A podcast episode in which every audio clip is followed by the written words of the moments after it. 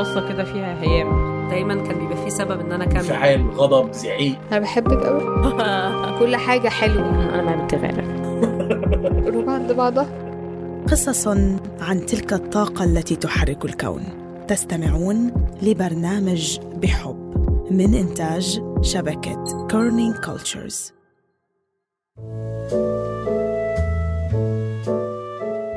مرحبا، معكم شهد بن عودة، وهذا هو الموسم الثاني من برنامج بحب. أهلاً وسهلاً فيكم في أول حلقة من الموسم الثاني من بحب. حلقة اليوم رح نبداها من بيت مصري.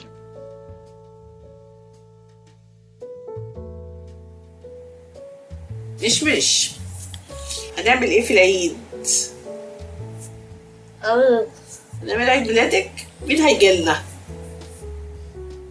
أولاً اه ابو حسن ابو حسن ايه مني ادو ودو ايه طيب واخواتك نسيت اخواتك طيب نادين وطارق عايزه ايه مش مش في عيد ميلادك؟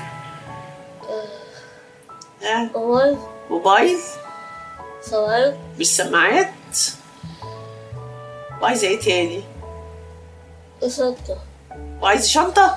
انت عندك شنط كتيرة يا مشمش. طب مش عايزة تورتة؟ هنحط فيها كام شمعة؟ انت عندك كام سنة يا أوسا؟ أربعة وثلاثين. ده صوت خالتي وهي بتتكلم مع بنتها وبنت خالتي شيماء لطفي عمر، أو زي ما بنقول لها أوسا. أنا مامة شيماء لطفي عمر واسمي رقية حسام نايل. هي اللي بتسمعني، هي اللي بتحس بيا، لو تعبانة بتطبطب عليا. كل الناس ممكن ما يعني أنا تعبانة النهاردة ممكن ما حدش يسأل عليا، بس هي تصحى من النوم ماما راسك ازيها، ماما بطنك ازيها، الوجع اللي أنا كنت نايمة بيه هي بتسألني عليه. ممكن أكون أنا نسيته، ممكن أقوله لبنتي الكبيرة تنساه، ممكن أقوله لابني ينساه، ولكن هي ما بتنساش. تأثير أوسا السحري هذا ما كان ولا هو على بس والدة أوسا، وإنما على كل حدا حواليها، بالذات الناس اللي كتير قراب منها، عيلتها. عيلتها يعني نادين نادين جزء من هاي العائلة.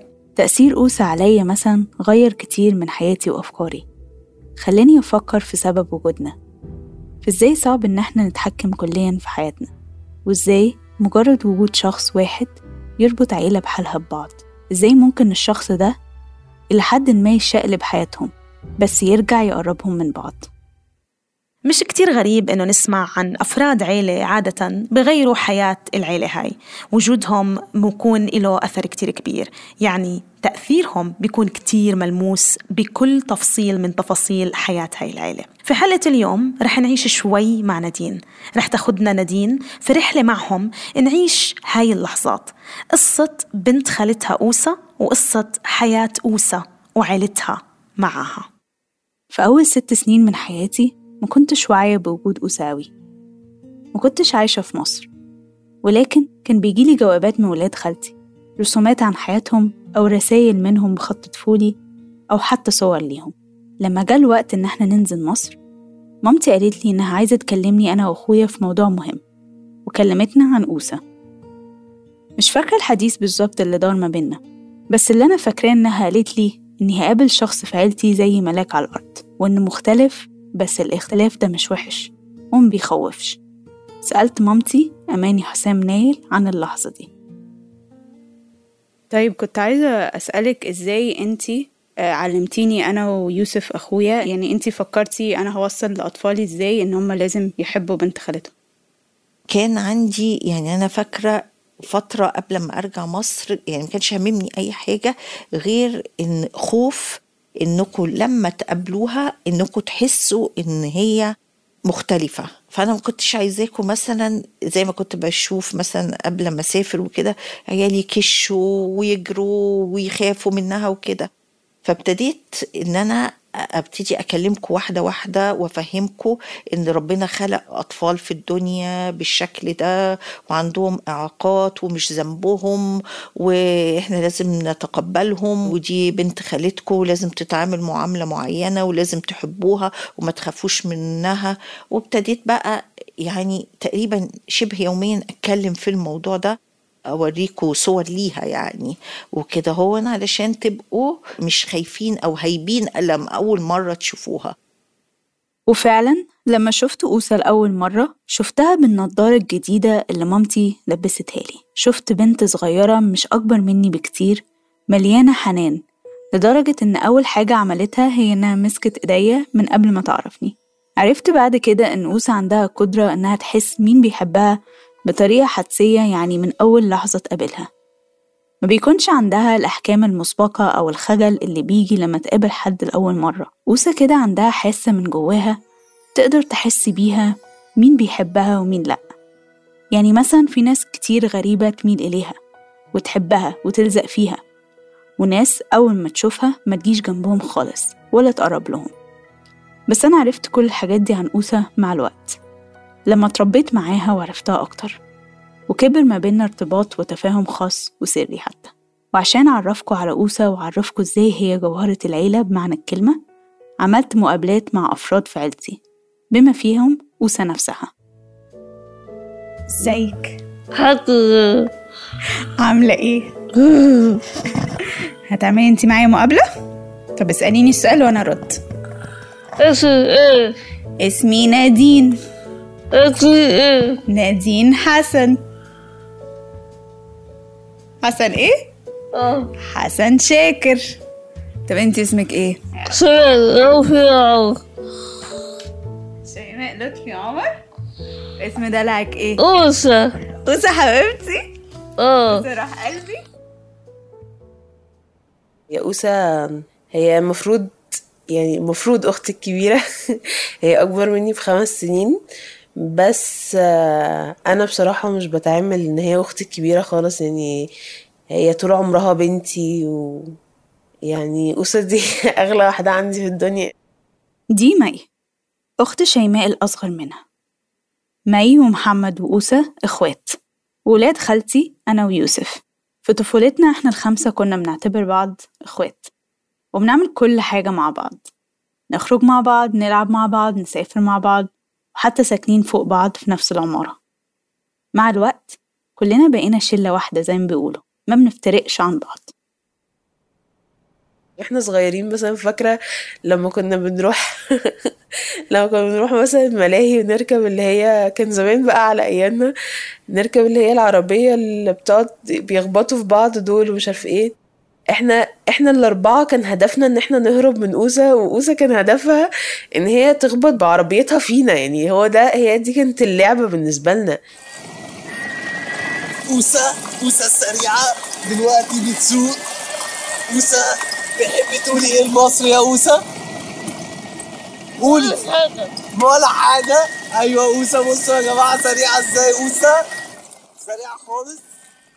حتى لما كان في سفريات مثلا هي بيكون عندها معسكر ومسافرة مع صحابها مثلا واحنا مسافرين لوحدنا، لا كنا بنحس ان في حاجة يعني غلط، كنا بنحس ان هي يعني في حاجة نقصانا، احنا مش خمسة احنا اربعة، فاهمة؟ يعني يمكن لو احنا ما كانش عندنا أوسا في عيلتنا ما كناش عرفنا يعني ايه اعاقة ذهنية، ما كناش عرفنا يعني ايه الناس السبيشال نيدز دول، ما كناش عرفنا يعني ايه، كنا ممكن كنا نخاف منهم زي ما الناس اللي في الشارع بيخافوا منهم، كنا ممكن نكون نعملهم وحش زي ما في اهالي كتير جدا عندهم ولاد كده وبيعملوهم وحش مش عارفين قيمتهم. عمري ما حسيت ان أوسا مختلفة عننا، هي اكيد كانت مختلفة لان كان عندها اعاقة ذهنية واضحة، كان حجمها صغير جدا وكلامها قليل، لكن ما كناش بنحس بالاختلاف ده. ليه؟ يمكن عشان وجود أوسا كان حلو ومستمر في حياتنا وتشاركنا في كل حدث كبير وصغير وفي كل حاجة بنعملها، طريقتها الخاصة اللي كلها حب وضحك وعفوية.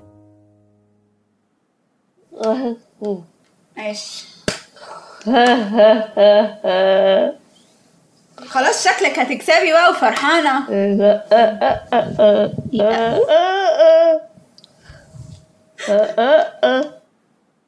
هي كانت تحب تقعد في وسطيهم، هم كانوا حنينين قوي عليها، كانوا لازم اي حته يروحوها مسكين ايديها، مش يقولوا لا، يعني هم اشجع مني في معاملتهم معاها، ما يهمهمش نظرات الناس.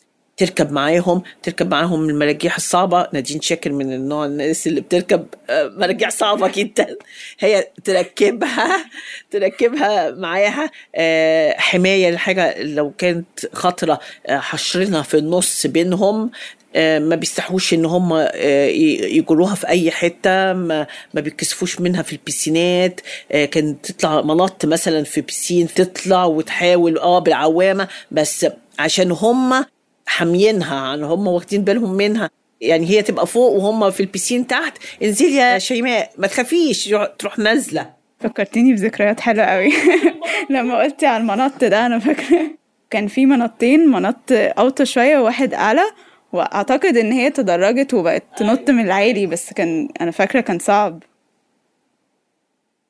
أوسا عندها شجاعه ممكن تبقى غير اعتياديه بالنسبه للاشخاص اللي زيها، ولكن مش بس كده، هي عندها صفات تانية وحاجات بتعملها بتخضنا ساعات لأنها بتبان إنها خارقة. مامتي بتشرح واحدة من الحاجات دي، بحيث إنها عاملة زي الصندوق اللي بتخزن كل حاجة، اللي هي عارفة كل حاجة، بتعمل من حاجات كتيرة، أو بتقول بالرغم إن كلماتها بسيطة بتقول حاجات كتيرة هي بتنم إن هي عارفة الحاجة، أو إن عندها قوة ملاحظة. مرة قبل كده يوسف كان صغير، كان في الأول خالص وعنده واجب، وأفاجأ أخش ألاقي كل مش عارفة ثلاثة أربع صفحات كده وحللهم كلهم صح. إزاي يا يوسف وإنت صغير؟ بس أنا أنا متأكدة إنه مش عارف كل الحاجات دي. لما دخلت بعد كده بتسحب ببص، لقيتها هي بتقوله وصل دي لدي ووصل دي لدي. يعني هي إزاي عرفت حاجة زي كده؟ هي عندها فوتوغرافيك ميموري، شافت الحاجة دي قبل كده، إن دي تبقى كده ودي تبقى كده برغم إنها مش متعلماها، وقدرت تجيب كل حاجة صح. مامتي وخالتي صوتهم شبه بعض شوية، فحاول أفرق صوتهم كل ما أقدر. اللي هتتكلم دلوقتي خالتي أو مامة أوسا. يعني ساعات كده بنتفرج على التمثيلية وأنا ببقى ناسية الميعاد بتاعها، تقول يا ماما تمثيلية، بتعرف جو اللي بره، يعني اول ما الدنيا تضلم تبقى عارفه تمثيليه ايه. القنوات حافظه القناه بالارقام، نقول لها مثلا عايزه سي بي سي، تروح جايبه لي سي بي سي من غير ما تكون تسالني الرقم كام. فقوه الملاحظه طبعا تاخد بالها من كل حاجه، لو انا مثلا قصيت شعري، لو انا غيرت حاجه في البيت، لو لبست جديد. أوسا فعلا حافظه رقم معظم قنوات التلفزيون، وبتبهننا لما تقدر تجيب تمثيلية أو برنامج أو قناة معينة من عميق ذاكرتها. أوسا كمان منظمة وبتحب اللعب والرقص والأغاني. إيه أكتر قناة بتحبيها على التلفزيون؟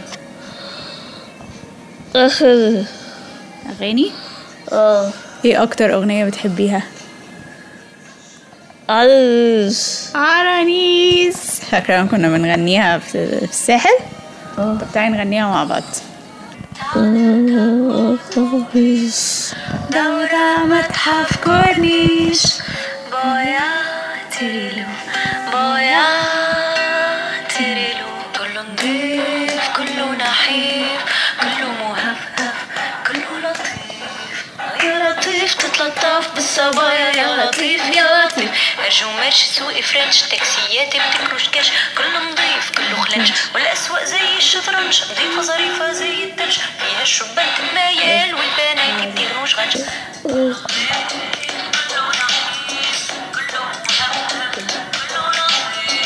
يا لطيف تتلطف بالصبايا، يا لطيف يا لطيف.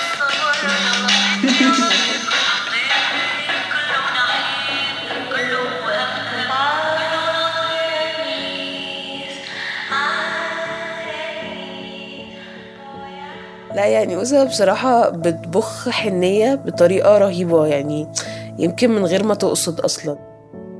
يمكن أكبر ميزة عند أوسا هو اهتمامها بيه وإحساسها بمشاعر اللي حواليها وقدرتها على الحب.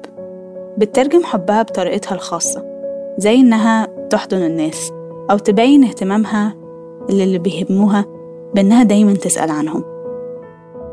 هي بتحس، هي يعني سبحان الله، هي فعلا بتحس بكل حاجة. حتى لو هي مثلا عندي هنا في البيت وإحنا قاعدين وأنا مش بتكلم ومتضايقة مثلا أو بفكر في حاجة، مالك يا ماي، في ايه، في حاجه؟ تقعد تقولي كده. بابا واحنا صغيرين كان بيصورنا صور كتير جدا، ف يعني انت شوفيني مثلا وانا بيبي في الصور مفيش ولا صوره بابا مصورها لنا هي لازم تكون قاعده جنبي فيها ماسكه صوابعي وانا بيبي كده، يعني هي تقريبا جنبي في كل حاجه. يعني هي اه هي فيها سنه شقاوه وفيها سنه ان هي سوسه وفيها سنه ان هي كل الحاجات دي، بس بتبخ حنيه وفرحه. ما هي قصدها ان أوسا مثلا ممكن ساعات تعمل نفسها مش واخده بالها باللي بيدور حواليها، ونعرف بعد كده انها فاهمه حواراتنا، وساعات كمان لما نحاول نخبي حاجه عنها بان احنا نتكلم قدامها انجليزي ونلاقيها بترد بكلمة إنجليزي عشان تبين لنا إن هي فاهمة ومتابعة الحوار. وعشان كده وأنا بكبر لما ابتديت أعرف أوسا بجد، الاختلاف اللي كان ملحوظ للناس التانية اختفى من عيوني بكل سهولة. حبيت أوسا عشان الحاجات اللي بتميزها، نظرتها الفريدة للدنيا اللي حواليها، وشخصيتها اللي جذبتني زي ما أي شخص ممكن تجذبني شخصيته، وطريقتها الخاصة اللي فعلا بتفرقها عن بقية الناس. قدرت أقرب منها كأنها أختي أو حتى أقرب من كده. طب قوليلي، مين مين رباكي وانتي صغيرة؟ أوه ماما؟ أوه هاري. أنا كنت صغيرة. انتي صغيرة ماما كانت حامل فيكي؟ أوه. وصاصها راحت المستشفى عشان تخلفك. هل انتي فاكرة لما طلعتي من بطن ماما؟ طيب نرجع بقى لل... للبدايات. عايزاكي تحكي لي في الأول خالص عن لما أوسا اتولدت، رحلتك كانت عاملة ازاي؟ احنا يمكن ما بنسمعش عن الفترة دي في حياتك خالص، فأنا دايما عندي كده فضول ان أعرف آه يعني انتي مشاعرك كانت عاملة ازاي في الوقت ده؟ طبعا أنا يعني من أول ما اتجوزت وأنا بحلم ان يكون عندي بنت. كنت بشتغل مدرسة، فكنت بيعجبني بنت اسمها شيماء، كانت عينيها ملونة كده وحلوة وشعرها ليس وبتاع، فأقول إيه أنا هجيب بنت علشان أسميها شيماء. فقعدت فترة وهي في بطني ما كنتش بحس بهز ولا ولا حاجات اللي احنا بنسمع عليها تقولك ركبة البيبي خبطت في بطن ودت البطن كلها الناحية التانية، ما كنتش بحس بالحاجات دي خالص. فقلت ايه ده نورمال يعني عادي. اتولدت وكانت بيبي جميلة قوي، كان شعرها كانت كأنها لابسة باروكة، كان يقولك البيبي أم باروكة من كتر جمال شعرها وجمال وشها وكده. قعدت طف بطانية ولا حاجة، كانت هي نفس الربطة بتاعتها، ولا تهز في رجليها ولا ايديها ولا اي حاجة، لغاية فات سنة وسنة ونص وكده. وبعدين ابتدينا نشك انا وبابايا، ابتدينا نلف بيها عند الدكاترة وكده، فدكاترة كتير قالوا لنا لا دي عندها حاجة وما تستحملش يعني كلها سنة ولا حاجة وهت توفى وكده. قعدت فترة مش عارفة كنترول البول بتاعها، قعدت فترة ما تمشيش غير بمشاية، لغاية ما الحمد لله يعني على خمس سنين كده كانت ابتدت ان هي تبقى طفلة، بس طبعا مش نورمال. الحاجة اللي كانت بتوجعني قوي في الفترة دي الناس الناس كانت بتقفل البيبان حضانات في وشنا، الناس تقول لنا ايه ايه شكل بنتك دي ولما ادخل محل. آه كان الناس تقابلنا مثلا نكون في المطار ولا حاجه، جالنا شيخ آه من بعيد وقال لنا البنت دي ليه ضبها كده واقع وليه فاتحه بقها، تعالى اعدلها لها، سيبها لي وانا اظبط لها فكها. فلا آه يعني كله الوجع اللي كنت بحسه وهي معايا وأنا وباباها ما يجيش قد الوجع الفظيع اللي كنت باخده من رياكشنز بتاعت الناس. مامتي فاكرة الفترة الصعبة دي كويس في حياة أختها.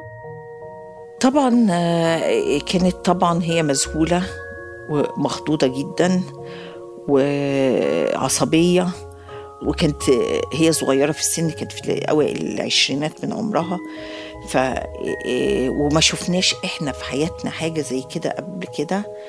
فطبعا كانت مخضوضة ومش عارفة، يعني كنت بحس ان في ميكست ايموشنز، يعني ساعات حب وساعات خوف، هتعمل ايه، وساعات ليه يا ربي، وعياط كتير واكتئاب كتير، او ساعات لا هي هي فعلا هتبقى كويسة. قعدت في البيت، قعدت حوالي ثلاث سنين، سبت الشغل وقعدت في البيت من خوف ان هو ناس كتيرة قوي ما بقوش يعني يقفلوا البيبان في الحضانات، فكنت لايصه بيها. ما كنتش عارفه ان انت قعدتي في البيت عشان قعدت في البيت ما مش عارفه اعمل ايه، لغايه ما راحت حضانه وتقبلوها، ابتديت نزلت الشغل بتاعي تاني. بس كل ما اجيب بيبي ولا كل بتاعي بقى عندي تسع شهور من الخوف. بابا شيماء كان شايف إن ده قضاء ربنا، كان بيحاول يواسي خالته على قد ما يقدر. بس أنا قعدت يمكن سنين طويلة قوي، يمكن عشرة خمستاشر سنة، لغاية ما ابتديت أحس بالكلام اللي هو بيقوله. فعلا هو كان صعب، بس هو كان هو أقوى، كان أقوى مني. النظرات اللي أنا يعني ما أقدرش أقولك إن أنا بقدر أديها كل حتة، ما اقدرش امشي بيها بمولات، ما اقدرش اركبها اتوبيس، بيوجعني من جوه، ببقى عايزه اتخانق معاهم واقول لهم ما تبصوش على بنتي دي. مامتي كمان مره رد فعل الناس طبعا كان وحش جدا جدا. كل جمعه لما كنا بنخرج كنا بنصر طبعا ان احنا نخرج، مش هنسيبها في البيت طبعا علشان هي مختلفه او كده. هو كنا بنروح نوادي او اي حته تانية. طبعا كان موقف الناس وحش، وبيجي ويبصوا عليها، وزي ما قلت قبل كده بينادوا بعض ويتفرجوا عليها، وبصوا هي عامله ازاي، بصوا وشها عامل ازاي، بصوا جسمها عامل ازاي. طبعا احنا كنا بنتضايق جدا. انا لسه فاكره نظرات الناس اللي مامتي بتتكلم عنها لما كنا بنروح النادي أو المول أو الملاهي، بالذات لما كنا بنمشي في مكان زحمة كل الناس تتلفت عشان تبص علينا أو على أوسا. كنت بحس إن العيلة تحت المراقبة في معظم الأحيان، ما كنتش فاهمة عدم تفهم الناس. لما كنت بنتبه لأوسا كنت ساعات بحسها خايفة، بس ما كانش بيبان على وشها، لكن في رد فعلها كانت مثلا ممكن تشدك في اتجاه تاني لما تنتبه لمجموعة كبيرة من الناس بيبصوا عليها، أو تقولك إنها عايزة تروح. في كل الأحوال كنا بنحاول نقلل من قلقها بالكلام، أو بأننا نكمل لعب أو اللي احنا بنعمله عادي خلاص. أختي كانت بتنفعل ساعات كتير جداً، بتحاول تبعد الناس وما تبصلهاش وكده، وساعات كانت بتحتد عليهم جامد قوي في الكلام وكده. بس أنا شايفة طبعاً إن ليها حق. أنا كان دوري في الوقت ده أن أنا هديها، لأن هي بصراحة كانت بتنفعل وعينيها تتملي دموع وساعات تعيط وكده. هو بيبقى صعب عليها جدا. مش عارفة أنا متضايق ولا لأ، بس أنا ما أعتقدش أنا متضايق، بس أنا كنت عايزة ما ضايقش شيماء. يعني هي ذكية جدا، هي بتكون ماشية زي ما قلتلك في الشارع بتقول هما الناس بيبصوا عليا ليه، فاهمة؟ فأنا ما كنتش عايزاها تحس بكده، اللي هو عادي، ولو حد بصلك عادي بصيله وقوليله باي باي يا أوسا. مهم برضو أقول إن ساعات كان رد فعل الناس جميل، حتى إن مرة موظف في الملاهي فضل يعيد دورنا فوق العشر مرات بس عشان أوسا تتبسط، وفي أهالي كان بتقف تفهم أطفالها لما يلاقوهم بيبصوا عليها باستغراب ويخلوهم يسلموا عليها كمان. المهم نرجع لمي اللي كانت بتقول إنها مش عايزة تحسس أوسا بتقل نظرات الناس. كنت بحب أخرجها، وعادي نخش سينما أنا وهي مع بعض، وعادي نروح أماكن أنا وهي. بس ماما كان بتسيبنا في النادي أنا وهي لوحدنا، فأوتوماتيك أنا اللي مسؤولة عنها. رايحين نجيب أي حاجة أوتوماتيك أنا اللي مسؤولة. وبنتي الوسطانية، هي طبعا الوسطانية بين مشمش ومحمد، كانت هي الأم، وهي كانت بتتقمص دور الأم للأربعة التانيين. كان دايما توقفنا في صف كده وتمشينا، وهي اللي تعمل زعيمة علينا. يعني هي اللي كانت عاملة زي الأم. النظرات وردود الفعل الصعبة اللي شفناها تجاه أوسا قوت من ارتباطنا ببعض، وخلانا نقف صف واحد في مواجهة الناس، حتى في تثقيفهم عن الأشخاص اللي زي أوسا. لما بفكر في لحظات المعاناة اللي عيلتي مرت بيها بحس إن أوسا علمتنا حاجات كتير. علمتنا إن ما نحكمش على الناس بالشكل، بس أكتر إزاي نرد على الحكم المتسرع بحب وببساطة وشطارة. علمتنا إن إحنا ما نلومش نفسنا على أوضاعنا، وإن الصورة اللي ممكن تبان ميؤوس منها من بره ممكن تبقى عكس كده تماما. السنة دي احتفلنا بعيد ميلاد الأربعة وتلاتين لأوسا. Happy birthday to you. Happy birthday to أوسا. Happy birthday to you.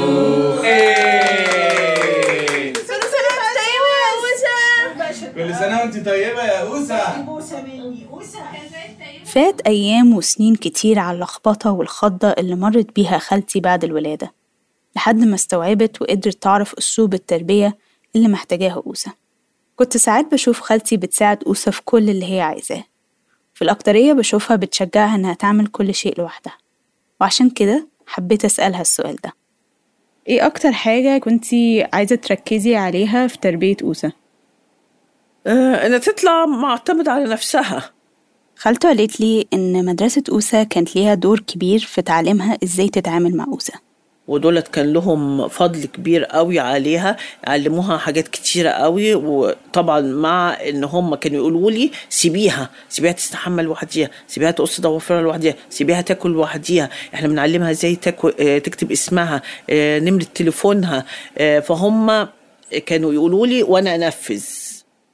شيماء كانت بتروح مدرسة فيها قسم لذوي الاحتياجات الخاصة او ذوي الإعاقة، ولكن كان تلاميذهم بيتخرجوا منها لما يوصلوا سن معين. كان يوم عيد ميلاد أوسا الخمستاشر أو الستاشر حاجة كده، فهم قالوا لبابا اعمل حسابك ان دي خلاص اخر سنة ومش عارف ايه وكده. انا فاكرة الموضوع ده لحد دلوقتي. بابا راح وقال لماما كده، ماما قعدت تعيط واتضايقت جدا. طبعا بابا كان متضايق جدا وما كانوش عارفين هيعملوا ايه. ساعتها كان في مدارس قليلة قوي مخصصة لذوي الاحتياجات الخاصة في مصر. المهم من الفترة دي بقى بابا ابتدى يفكر هو وكذا كذا حد عنده ولاد زي أوسا إنه احنا نعمل ايه عشان ولادنا يفضلوا ينزلوا المدرسة، وولادنا يفضلوا يعني يكون عندهم حاجة بعد كده. طبعا قعدوا يدوروا على مدارس كتير جدا بتأكسبت الولاد بعد ستاشر أو سبعتاشر سنة، بس طبعا الموضوع ده كان صعب قوي. ففكروا إن هم يعملوا جمعية خيرية، وكونوا جمعية اسمها برد الأمين. جمعية خيرية قايمة على تبرعات الناس وتعمل كمدرسة. هنحطها فين؟ هنحطها في أي شقة؟ هنحطها هندي أوضة في أي بيت؟ كان عندنا جراج متكون من ناحيتين، ناحية يمين وناحية شمال، والعمارة في النص. فاكرة الجمعية كانت فخر بالنسبة لنا عشان هي كانت تحت البيت، فكنت أنا أوضتي فوق الجمعية على طول، فكنت دايما بسمعهم لما بيعملوا تمارين الصباح. في الصيف كنا بننزل نقعد معاهم و... وأكتر حاجة فاكراها الأحضان، يعني كنت بتحضن كتير قوي ودايما حضنهم كده تحسي إن هم بيفعصوكي فبتبقى دافي وحلو جدا. ومن عشر سنين اتنقلت الجمعية لمقر أكبر وأوسع. الجمعية جزء كبير ومهم في حياة شيماء، غير إنها خلتها قادرة إنها تكمل تعليمها، هي كمان بتحس هناك إن هي في وسط أصحابها والناس اللي شبهها. ممكن تحكي لهم عن اللي بيحصل في حياتها، تهزر معاهم، تقضي اليوم كله معاهم يا إما في الفصل أو بتعمل أنشطة مختلفة زي الزراعة في الجنينة أو الطبخ أو الرياضة أو الغزل والنسيج.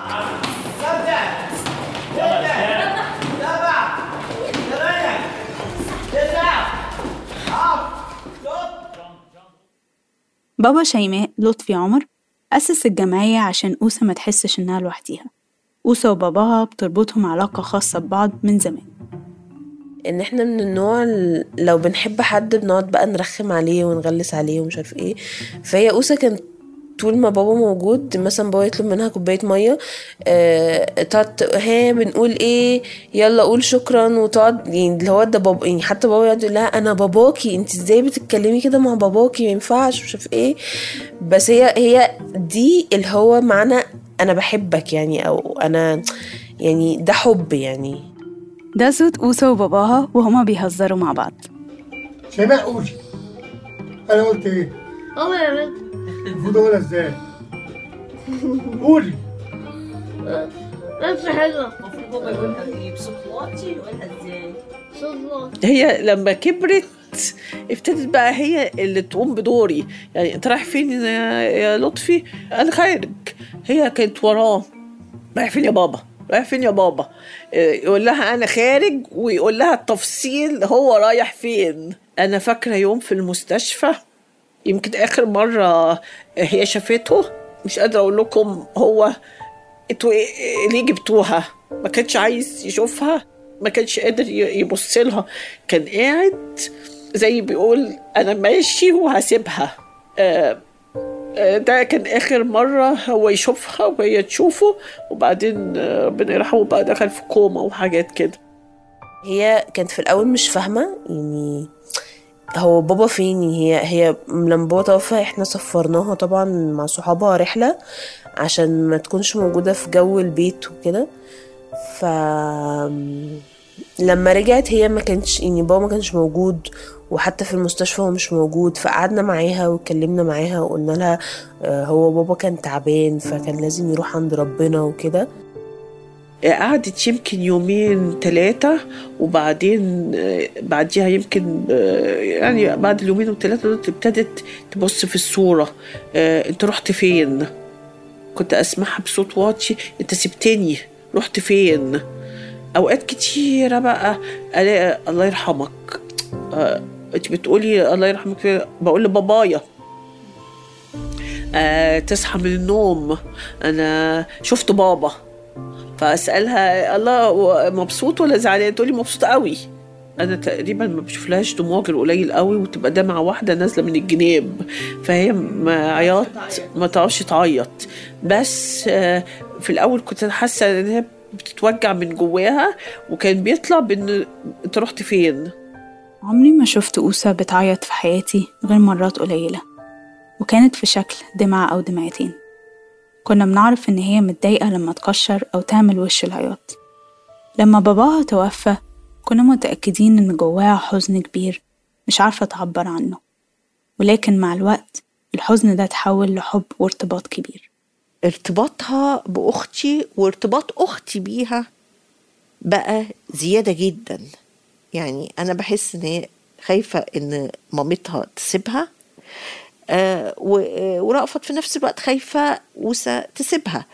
يعني أنا لما ببص ليهم هما بيتحركوا كمان زي ما يكونوا اتنين لزقوا في بعض، خارجين ماسكين ايدين بعض، راجعين مع بعض، يخشوا يناموا في نفس الوقت، يتفرجوا على التلفزيون في نفس الوقت، يأكلوا مع بعض، يعني لزقوا في بعض وارتبطوا ببعض زيادة.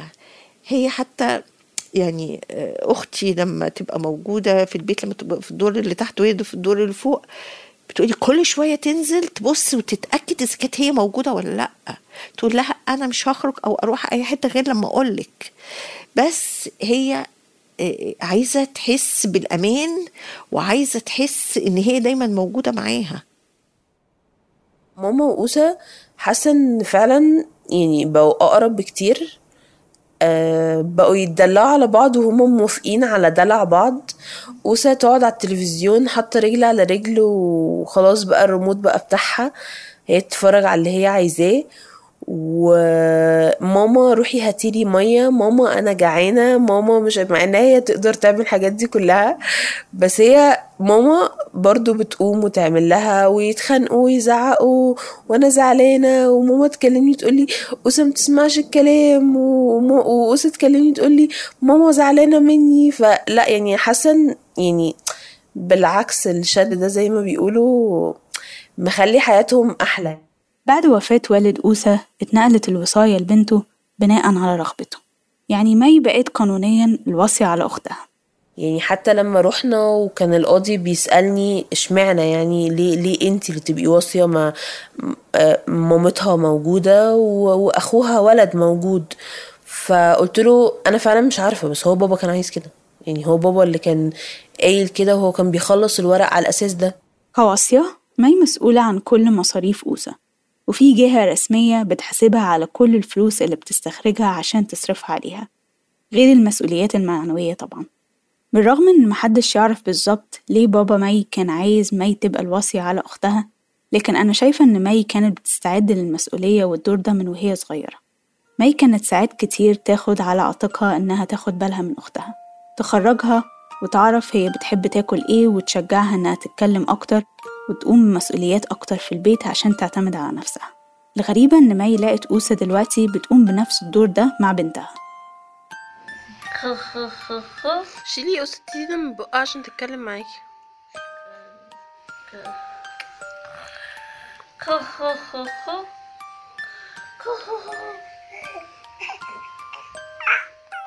يعني أنا بنتي عندها سنتين، إحنا فعلا مش فاهمين العلاقة اللي ما بينها وما بين ما بين أوسا، يعني فعلا ما فيش حد فاهم ولا قادر يعرف.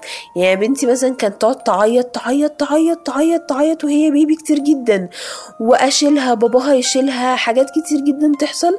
كانت مثلا نحطها على رجل أوسا كانت تسكت بجد، حاجات من وهي صغيرة، من أول لما ابتدت تشوف، يعني من أول لما هي بقت بيبي وابتدت تشوف كانت بتبص لأوسا نظرات. عارفة عارفة لما حد يكون بيحب حد حب مش مفهوم كده، كانت تقعد تبص لأوسا نظرات غريبة. ولحد دلوقتي يعني لحد دلوقتي هي هي بالنسبة لها أوسا دي حياتها.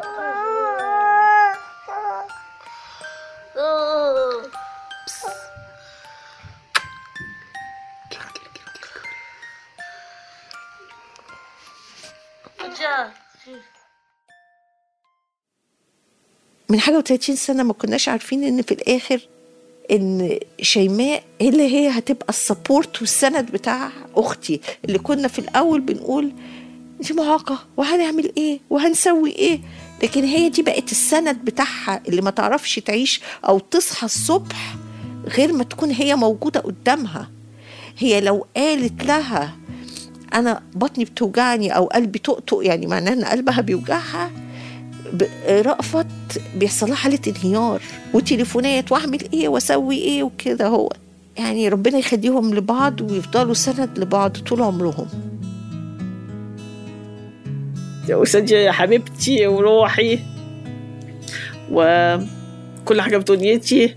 وساعات أندم وأزعل إن يوم من الأيام كنت بفكر إن هي إن أنا ممكن أستغنى عنها، بس هي مش قادرة أقول غير إن هي أغلى حاجة في دنيتي دلوقتي. طبعا إخواتها لهم مكانة، بس دي حاجة في قلبي مربعة كده. أحبك. آه. أنا أحبك أكتر يا أوسا.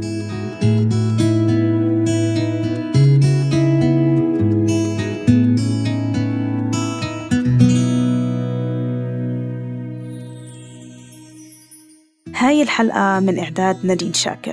نشكر نادين كتير على مشاركتنا هاللحظات اللي كتير حميمية، وعلى كمان مشاركتنا هالرحلة الملهمة واللي ملانة تعلم. طبعا شكر كبير لطاقم الفريق، للدعم التحريري شهد الطخيم، هبة عفيفي مديرة التحرير، وأنا شهد بن عودة مضيفة ومحررة البرنامج. وشكر كتير كبير لفادي جرس اللي عملنا التصميم الصوتي. منحب نذكركم إنه بتقدروا كمان تتابعونا على الانستغرام وعلى التويتر اللي فيه مننشر قصص من وراء الكواليس ومواد إلها علاقة بالحلقة. بتلاقونا على التويتر كي سي نتورك أرابيك. وآخر طلب للمستمعين، إذا حبيتوا الحلقة ما تنسوا تشاركوها مع أصحابكم وأحبابكم وأصدقائكم، وكمان إذا حبيتوها شاركونا تقييمكم واتركوا لنا رأيكم، لأنه التقييم والرأي بسهل كتير إنه الناس تلاقينا على منصات بودكاست أكتر. وما تنسوا تشتركوا بالقناة بحب سبسكرايب عشان تقدروا تضلكم متابعينا. بلاقيكم الأسبوع الجاي في حلقة جديدة من بحب. باي باي.